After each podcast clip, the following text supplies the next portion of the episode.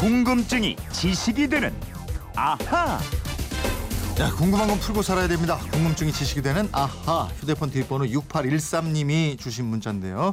저는 4살, 3살 아이의 아빠입니다. 애들이 마트에 가면 과자는 외면하고 껌만 고르네요. 언제부터 우리나라에 껌이 들어왔나요?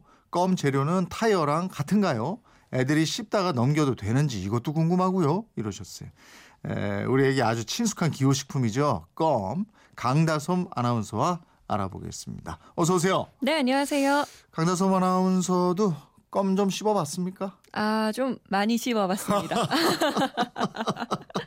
껌 좀 씹어봤습니까? 이게 좀 놀아봤습니까? 이거하고 같이 통용되던 시절도 있었는데. 그러니까요. 예, 뭐 별로 논 것 같진 않고. 사람들은 껌을 언제부터 씹었을까요? 아, 이게 생각보다 오래됐더라고요. 발상지가 멕시코 마야 문명기인 2세기경부터 멕시코 지방에서 씹었다는 기록이 나옵니다. 마야족 동굴 벽화에도 뭔가를 씹는 모습이 그려져 있고요.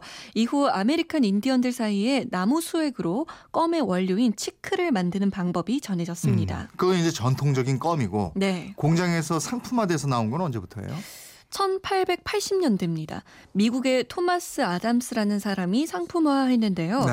이 사람이 처음엔 장난감이나 우비를 만드는 합성 고무의 원료 단가를 낮추기 위해서 새로운 고무를 만들려고 했어요. 음. 멕시코에서 자라는 사포딜라 나무에서 뽑은 라텍스를 부드럽게 한 다음에 고무와 합성하려고 했는데 실패했어요. 네. 그래서 남은 재료를 버리려고 했는데 친구가 멕시코 원주민들은 사포딜라에서 나온 치크를 간식으로 씹는다라고 해준 거예요. 어, 친구가 아담스를 살렸군요. 그런 셈이죠. 친구 얘기를 듣고 이 부드러운 치크, 천연 고무를 둥글게 만들고 설탕 등을 첨가해서 약국에 팔았습니다. 음. 이게 오늘날의 씹는 껌, 추잉껌의 원조가 된 거죠. 아, 껌도 그러니까 실패해서 나온 발명품이네요. 이게 우리나라에는 언제 들어온 거예요? 1920년대 중반에 수입됐습니다. 음. 1925년에 미국의 껌 제조 회사인 리글리가 국내 신문에 식후에 한 번 드시라라는 내용의 광고를 했어요. 담배의 맛을 좋게 해주고 또 끼견 후에는 입안을 청량하게 하고 식욕을 증진하고 소화를 조장한다. 이런 내용의 광고를 했는데요. 큰 인기를 끌지는 못하다가 6.25 전쟁을 계기로 퍼졌습니다. 아, 그렇죠. 그 영화 보면 미군들을 향해서 기범이까 막 이렇게 외치고 네. 아이들이 안쓰럽잖아요. 맞아요. 이 기호식품이라고는 전혀 없던 시절에 미군한테서 얻어먹는 껌은 정말 어린이들에게 최고였죠. 그러다가 1956년 혜태가 처음으로 풍선껌을 만들기 시작했고요. 음. 훗날에 롯데도 껌을 생산했습니다. 1970년대 초반까지만 해도 미국산 껌이 큰 인기를 누렸어요. 네. 전국에서 몰려온 상인들이 껌 회사 앞에 돈 보따리를 들고 서서 오. 이 껌을 사갈 정도였다고 해요. 이게 옛날에는 단물이 다 빠지고 이래도 벽에 붙여두고 또 씹고 이랬던 시절도 있었고 껌 참 많이 씹었는데 요즘에는 옛날 같이 그렇게 많이 씹지는 않는 것 같아요. 이 껌 말고도 기호식품이 많아졌잖아요. 그리고 네. 식후에 입가심으로 껌을 씹던 사람들도 이제는 뭐 커피나 음료를 많이 찾기 때문인데요. 음. 실제로 2009년 이후에 껌 매출은 감소 추세를 이어가고 있습니다. 아, 그래도 아이들은 껌을 많이 찾는 편이고 부모들은 아이들이 껌을 삼킬까봐 걱정이고 막 이렇잖아요. 네. 질문하신 청취자는 껌 재료가 타이어랑 같은가요? 이러셨는데 껌은 뭘로 만들어요?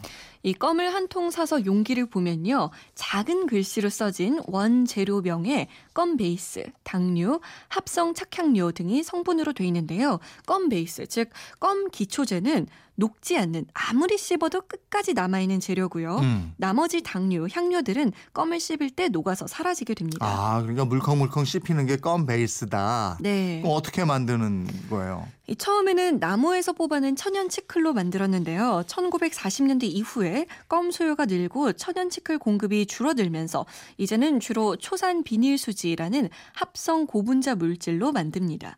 초산 비닐 수지는 접착제라든가 도료 피막 제품, 잉크 등에서 사용되는 물질이에요. 초산 비닐 수지의 원료가 되는 초산 비닐은 이 독성이 강하지만 초산 비닐 수지는 인체에 안전하다고 합니다. 음, 그러니까 타이어하고 같은 재료는 아니지만 화학 물질은 맞네. 그죠? 네. 이 껌 재료가 되는 고분자 물질은 석유 화학 회사 등이 팔고 있습니다. 음. 그러면 이 껌을 삼키면 어떻게 돼요? 음, 다른 음식물처럼 껌을 삼키면 식도를 거쳐서 위로 가는데요. 네. 위에서 위산에 의해 고무 성분을 제외한 대부분이 분해된다고 합니다. 음, 음. 만약에 분해되지 않고 남는다면 대변으로 배출되는 것이 일반적인데요. 네. 특히 어린아이들이 껌을 삼키면 해롭고 위험할 수 있다는 보고도 있습니다. 아, 이거 잘 들으셔야 되겠네. 왜 위험해지는 거예요? 어, 미국에서 4살짜리 남녀 어린이가 하루에 5개에서 7개의 껌을 삼켰는데 네. 둘다 아주 심한 변비로 고생했다는 보고서가 있어요. 음, 음. 어린이들은 장 운동이 약해서 제대로 분해되지 않는 껌이 장에 걸릴 수 있고요. 아. 위나 장 절제술을 받거나 궤양성 장염이 있는 사람들은 껌이 장에 들러붙을 가능성도 있다는 게 의사들의 아, 얘기입니다. 그러니까 어른들은 특별한 경우가 아니면 괜찮겠지만 아이들은 더 주의를 해야 되고 이러네요. 네. 그리고 풍선껌은 일가, 일반 껌하고 뭐가 다르길래 이거는 잘 붙여지고 그래요? 이 껌 베이스가 약간 달라요. 음, 음. 풍선 껌을 만드는 초산 비닐 수지에는 일반적으로 씹는 껌에 비해 분자량이 많습니다. 음.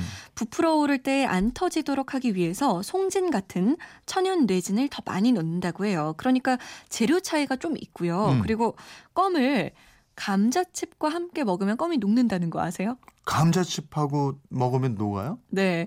이 3219번 님도 네. 껌 씹으면서 과자 먹으면 녹아버린다고 어. 왜 그런가요? 라고 질문해 주셨는데 네. 바로 감자칩 속에 스며들어 있는 기름 때문입니다. 아. 껌 베이스가 초산 비닐 수지라고 했잖아요. 이 물질은 물에 녹지 않기 때문에 침과 섞여도 괜찮습니다. 네. 하지만 감자칩에 들어있는 기름이 스며들면 결합이 서서히 풀어져서 결국 껌이 녹게 됩니다. 아, 그러면 뭐 가- 감자칩뿐이 아니더라도 기름기가 있는 음식, 뭐 이분 얘기한 것처럼 과자도 기름기가 좀 있으니까 네. 그거 먹으면 껌이 녹을 수 있겠다 이거네요. 충분히 그럴 수 있습니다. 어. 그래서 만약에 껌이 옷에 붙었다 하면은 네. 콩기름을 이용해서 껌을 떼어낼 수 있습니다. 음. 껌이 붙은 위치에 콩기름을 바르고 손 비누를 사용해서 살살 섬유가 상하지 않게 문질러 주면 껌이 아주 깔끔하게 떨어집니다. 아, 그렇군요. 껌이 옷에 붙으면 이거 한번 해보면 되겠네요. 6813님, 궁금증 풀리셨죠? 자녀들이 껌을 삼키지 않도록 단단히 주의를 좀 하셔야 되겠네요. 선물 보내드리겠고요. 궁금한 게 있으면 저희한테 또 보내주시기 바랍니다. 지금까지 궁금증이 지식이 되는 아하, 강다솜 아나운서였습니다. 고맙습니다. 고맙습니다.